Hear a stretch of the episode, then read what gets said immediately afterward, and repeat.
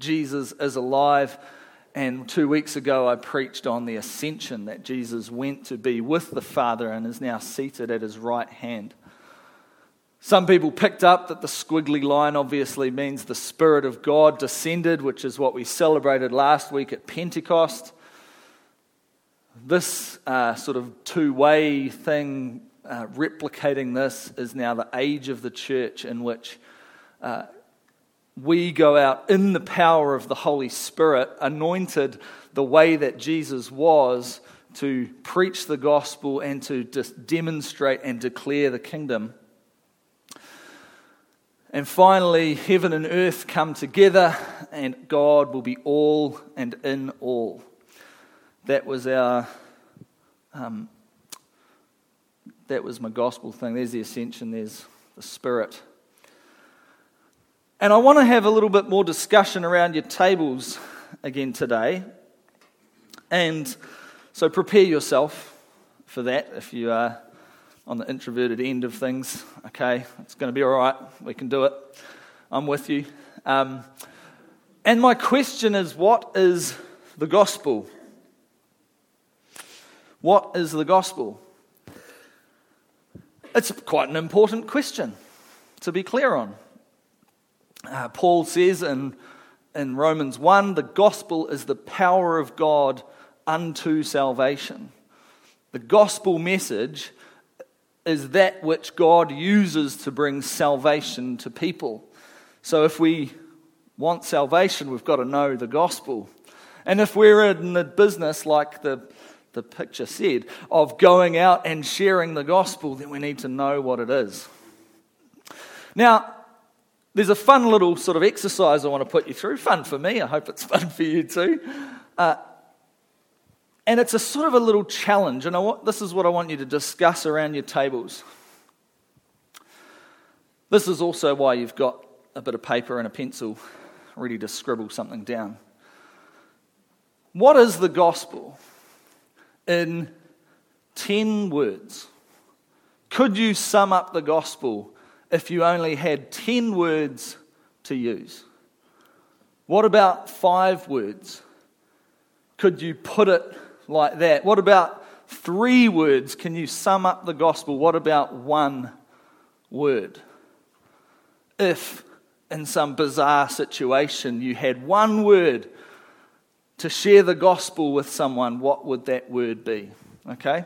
So, what I want you to do is discuss this question around the, the table. We'll take a few minutes to do this, five, five plus minutes, depending on how the conversations go. And I want you to scribble down what you reckon you would say in 10, 5, 3, and one word. Make sense? All right, have a go.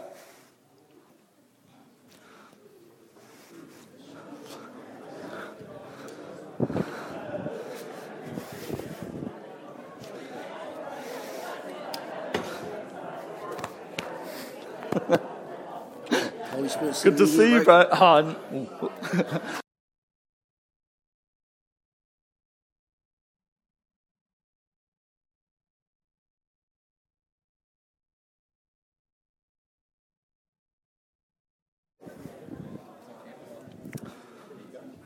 Do you need more time or can we gather it back together? More time? No? No? Okay. No objections, I'm going back to it. Blue. So, who would like to go first? It's feedback time. Let's start with the 10 category. Who wants to share their 10 word gospel? Here we go.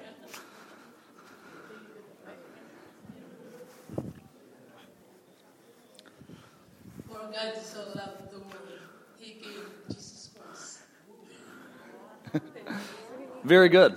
Did anyone else quote uh, John 3.16 as their 10-word summary? I know Gary did. Oh, these guys did, yeah. Okay. Any other 10-word summaries that you want to share? Okay. Philosophy Corner is going to share with us now. There we go. God reconciling the world to himself with his son Jesus. Beauty. Very good. Very good. Did everyone hear that? Yeah. Any other 10 word gospels out there? About five? Who's sitting on a really good five word gospel that they're just desperate to share? No one? Renee? Okay. Hang on. Let, have, have a. Be amplified. God's promise of new life. Ooh, very good. Very good. Yeah. God's love for us through Jesus.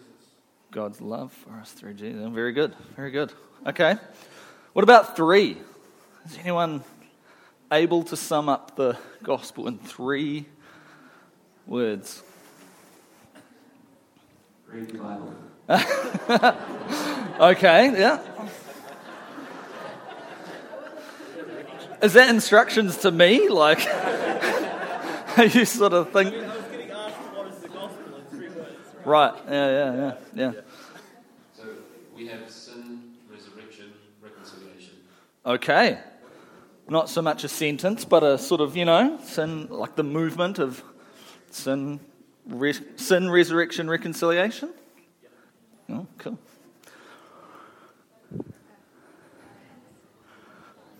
Love, salvations, and um, good news. Cool. Okay. Okay, one word.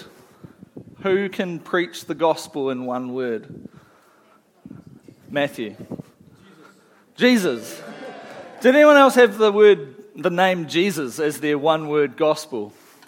All right. We're, we're mostly all on the same page, I think. That's really good. Okay. I'll, I'll show you what I came up with. I, I, uh, um, I, I like to use a little bit of a colon and a semicolon here and there. So for me, in 10 words, Jesus, crucified and risen, Israel's Messiah and Lord of all. In five, crucified, risen, Jesus is Lord. In three, Jesus is Lord. And in one, let's all say together, Jesus. That's right. Okay. Let's go back to Acts. I need to put this down. I, I, my reflection on this little exercise is that it's quite difficult in the sense that there's so much you can say, but actually it's quite easy once you get down to one word because there's only one thing that we need to say. There's one name in heaven and on earth by which we are to be saved, and it's Jesus. And so, all of the things that we might possibly say about the gospel, about who God is and what He's done, we can sum up in that name. What a beautiful name it is. Good song.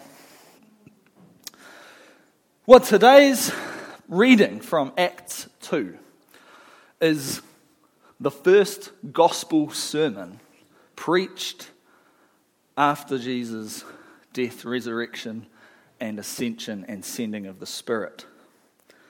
In Acts 1, Jesus ascended to the Father and sat down at his right hand, but he told his disciples to wait for him in Jerusalem for the gift that the Father would send.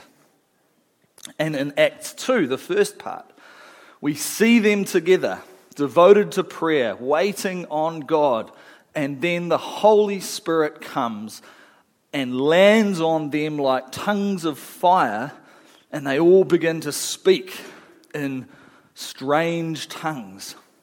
And this is an incredible sign for all the people around because gathered in Jerusalem were every tribe and every tongue and every nation almost. They were all there and they heard this sound. Uh, and initially they thought, these guys must be drunk. This is crazy. They're drunk. Peter says, No, no, no, they're not drunk. This is, the, this is what was prophesied by the prophet Joel. This is the sending of the Spirit. And all these people of different languages were able to hear what they were saying in their own language because God was showing, was proving that he, the one God, had done this thing through Christ and poured out his Spirit to reunite a people for himself. Well, last week I sort of stopped uh, with, the, with Peter's phrase. He says that all who call on the name of the Lord shall be saved. But that wasn't the end of his sermon. He goes on into what Janice read for us just before. And he starts out by quoting, or by telling the story of Jesus. He says, Men of Israel, hear these words Jesus of Nazareth, a man attested to you by God with mighty works and wonders and signs that God did through him in your midst as you yourselves know, this Jesus, delivered up according to the definite plan and foreknowledge of God, you crucified and killed by the hands of lawless men. God raised him up, loosing the pangs of death, because it was not possible for him to be held by it. There's the crucified and risen portion of our gospel presentation. And then Peter goes on to quote the psalm that I opened our service with today, Psalm 16. For David says concerning him, and here's the quote from the psalm I saw the Lord always before me, for he is at my right hand that I may not be shaken. Therefore, my heart was glad and my tongue rejoiced. My flesh also will dwell in hope. For you will not abandon my soul to Hades or let your Holy One see corruption. You have made known to me the paths of life. You will make me full of gladness with your presence. The psalm, Peter is saying, uh, goes before Christ. It uh, it both prophesies in the sense of foretelling, but it also forthtells, it, it declares, it makes known who this Christ is. He's the one that we, we learnt a few weeks earlier from, from Luke, uh, where Jesus told them about himself in the scriptures. He's the one that the scriptures always pointed towards. So Peter then I'm going to skip over a little bit here, but Peter talks about King David, the prophet and the ancestor of Jesus. And that although Peter wrote this uh, as a psalm and, and probably thinking of himself, in fact, he was preparing the way, he was writing about Jesus. And Peter rounds this uh, description of King David out with a quote from Psalm 110, verse 1. The Lord said to my Lord, Sit at my right hand until I make your enemies your footstool. Now, interesting little fact for you is this psalm, well, Psalm 110, verse 1, is the most quoted psalm in the New Testament. I think that's because it is sort of a shorthand summary, not just for the whole psalm that uh, we could look into. But it speaks exactly to the thing that the gospel declares, which, in, in my way of putting it, in my three word thing, is that Jesus is Lord. So Peter interprets these Psalms and this Davidic history and sort of rounds it out in this way. He says, let all the house of Israel therefore know for certain that God made him both Lord and Christ, this Jesus whom you, whom you crucified. The gospel is the declaration that Jesus is the Messiah of Israel and the Lord of all. Two weeks ago, when I put those wingding arrows up on the screen. Uh, I talked about the way the gospel is a declaration of who Jesus is, his identity, his status, his title, his, uh, just who he is in and of himself, but also what he has done. Who he is is Lord and Christ, and what he's done is to be crucified on our behalf for our sins and then raised so that we might have new life.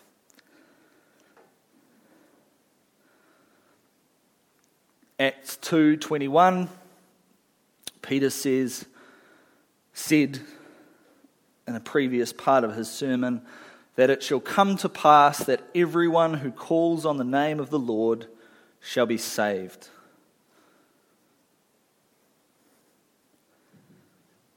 Now, I said earlier that Paul in Romans writes that the gospel is the power of God unto salvation. The power of God unto salvation. Now, if the gospel is about Jesus, and if we can sum it up in who he is, Lord, and what he's done to be crucified and risen, a natural question that you might ask is what next? What do we do about it? What does someone who's heard this gospel, either for the first time or for the hundredth time, what do we do about it? So here's the thing about the name Christ and the title of Lord. If the gospel is that Jesus is Lord, and as uh, Paul writes elsewhere, you know, confess with your mouth that Jesus is Lord and believe in your heart that God raised him from the dead, and you will be saved. The phrase Jesus is Lord is not a magical phrase that we just sort of say and then find ourselves saved. Jesus is Lord has content, it has meaning. Now, years ago, I was uh, living not very far from here on Liston Crescent and uh, some people knocked on my door. And they, uh, they, were, they were preaching, and they, they came and they said, they, we had a discussion, I don't remember most of it. And then they sort of said to me, you know, like, so who's, who's Jesus? And I said, oh, Jesus is Lord, you know. It's cool. And they said, oh, so yeah, you say that, say that again. And was, something triggered in my brain. I was like, what? What? I just said it. What are you, what are you on about, right? Well, I happened to know because someone had been talking with us a little bit earlier that there was a group in town that were sort of going around and telling people that to be saved, they had to say, Jesus is Lord three times, right? this was a real thing. And so this triggered in my brain, and I realized these characters I know they had the best intentions, but they were trying to get me to say Jesus is Lord three times so that they could then tell me that I was saved and that I should go to their church, right? Now, this is what I mean that Jesus is Lord is not just a sort of magic incantation that you say the right words and then you get saved, you get the benefit. Jesus is Lord means Jesus is the boss, the king, the ruler over all.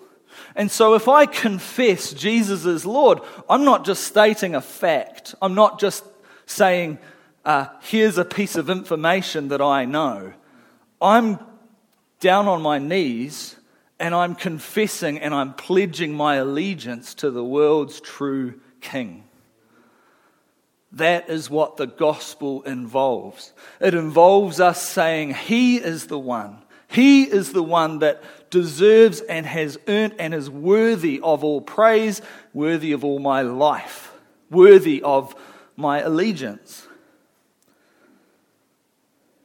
So back to Acts chapter 2, verse 36. Peter tells them straight. He says, Let the house of Israel therefore know for certain that God has made him both Lord and Christ. Lord means ruler. Christ also means king, the anointed, spirit anointed Savior king. This Jesus whom you crucified. And in verse 37, Acts says, Now when they heard this, the listeners heard this, they were cut to the heart and said to Peter and the rest of the apostles, Brothers, what shall we do? Those who heard Peter's gospel sermon knew that it required a response. So, Peter answers them. He said, Repent and be baptized, every one of you, in the name of Jesus Christ for the forgiveness of your sins, and you will receive the gift of the Holy Spirit. For the promise is for you and for your children and for all who are far off, everyone whom the Lord our God calls to himself. The response to the declaration of the gospel that Jesus is Lord is our repentance, our confession, and our baptism into Him. That is how we find forgiveness of sin, and that is how we receive the Holy Spirit.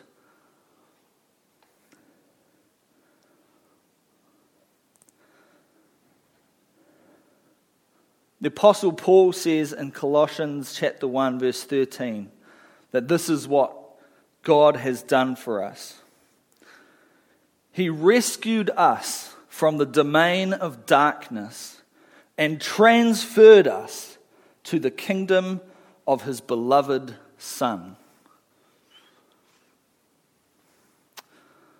When I talk about, and when the scriptures talk about the gospel as the power of God unto salvation, we might also, having asked what is the gospel, we might also ask what is salvation. Now, there's a lot we could say there too, right? A lot of us will have been raised in a tradition where salvation is sort of primarily talked about in terms of uh, our eternal fate. Are we going to heaven or are we going to hell?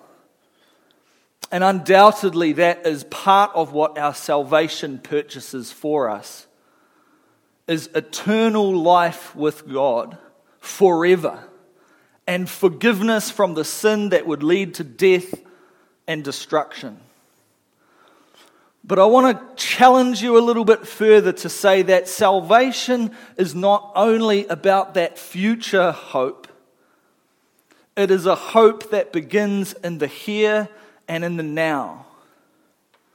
Because salvation means being transferred from one kingdom that Paul describes as a kingdom of darkness, living in deceit, living in fear, living in sin, living unable to fulfill who you are in God, and we are transformed into the kingdom of light of his Son, Jesus Christ. When we confess that Jesus is Lord, we are moved from this one place, this place of darkness, into this place of light in the sun.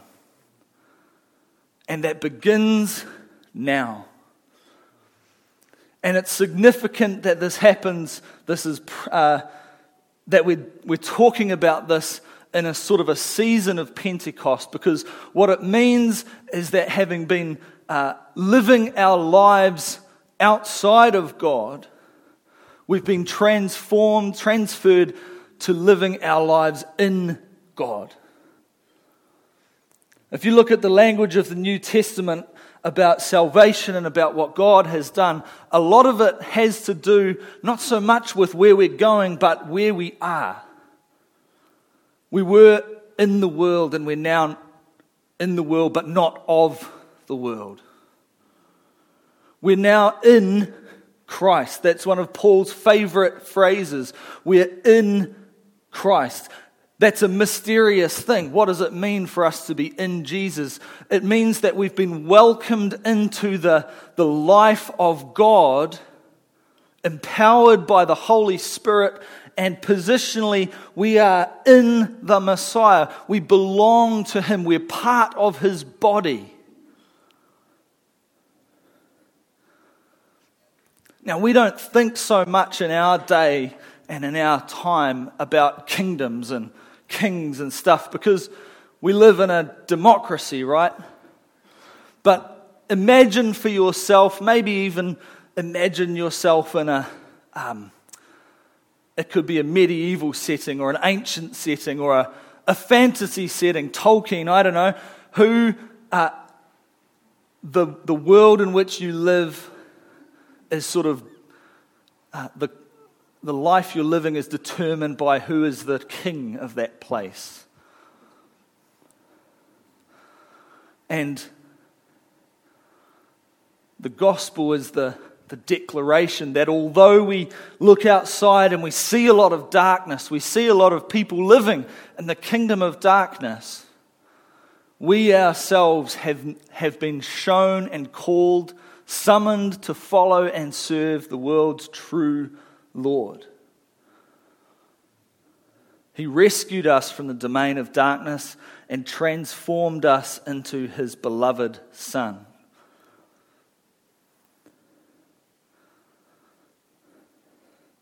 What is the gospel? The gospel is that Jesus is Lord, that he died for our sins for the forgiveness of our sins, and that he was raised on the third day, and he appeared to many witnesses. And that having appeared to people, he ascended to the right hand of the Father, and he sat down on high with his enemies beneath his feet, defeated. And from there, he sent his Holy Spirit into the world. And anyone who wants to be part of that kingdom is summoned to him by the Spirit.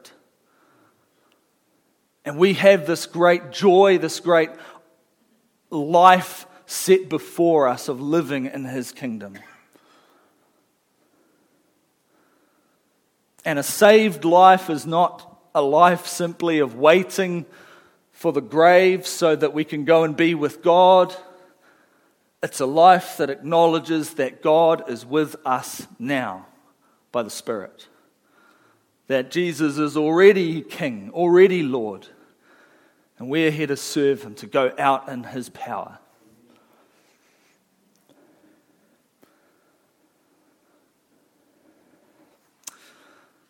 That brings me to an end of my sermon, but I want to pray for you all before we close. Um, remember that we have a cup of tea and biscuits and stuff down the back, and we're staying for food and, and games. Father, I thank you so much that your Spirit has come, is here, and your Spirit dwells among us, and your presence is with us. And your Spirit testifies within us and calls us to your Son, Jesus. I thank you that we have been transferred from this place of darkness to this kingdom of your Son, Jesus. I pray for this church the individuals here and for us as a body that we would more and more become a reflection, a faithful reflection of your kingdom. I pray that we would be a people empowered by your Spirit to share your gospel. And that just as we saw at Pentecost, people would come to know Jesus as Messiah, as Lord, as Savior. God, empower us with whatever you want to empower us. Give us the vision to see what you want us to do. Give us the strength and the energy to do it. I thank you, God, for all of your great works. And I pray for more. I ask, God, that you would show us and empower us and and, and find us faithful to see more of you at work in the world. Thank you for this morning. Thank you for the opportunity to gather to praise you.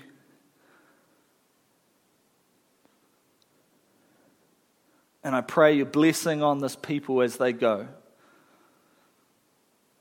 In Jesus' name, Amen. Well, thank you, everybody. Um, God bless you.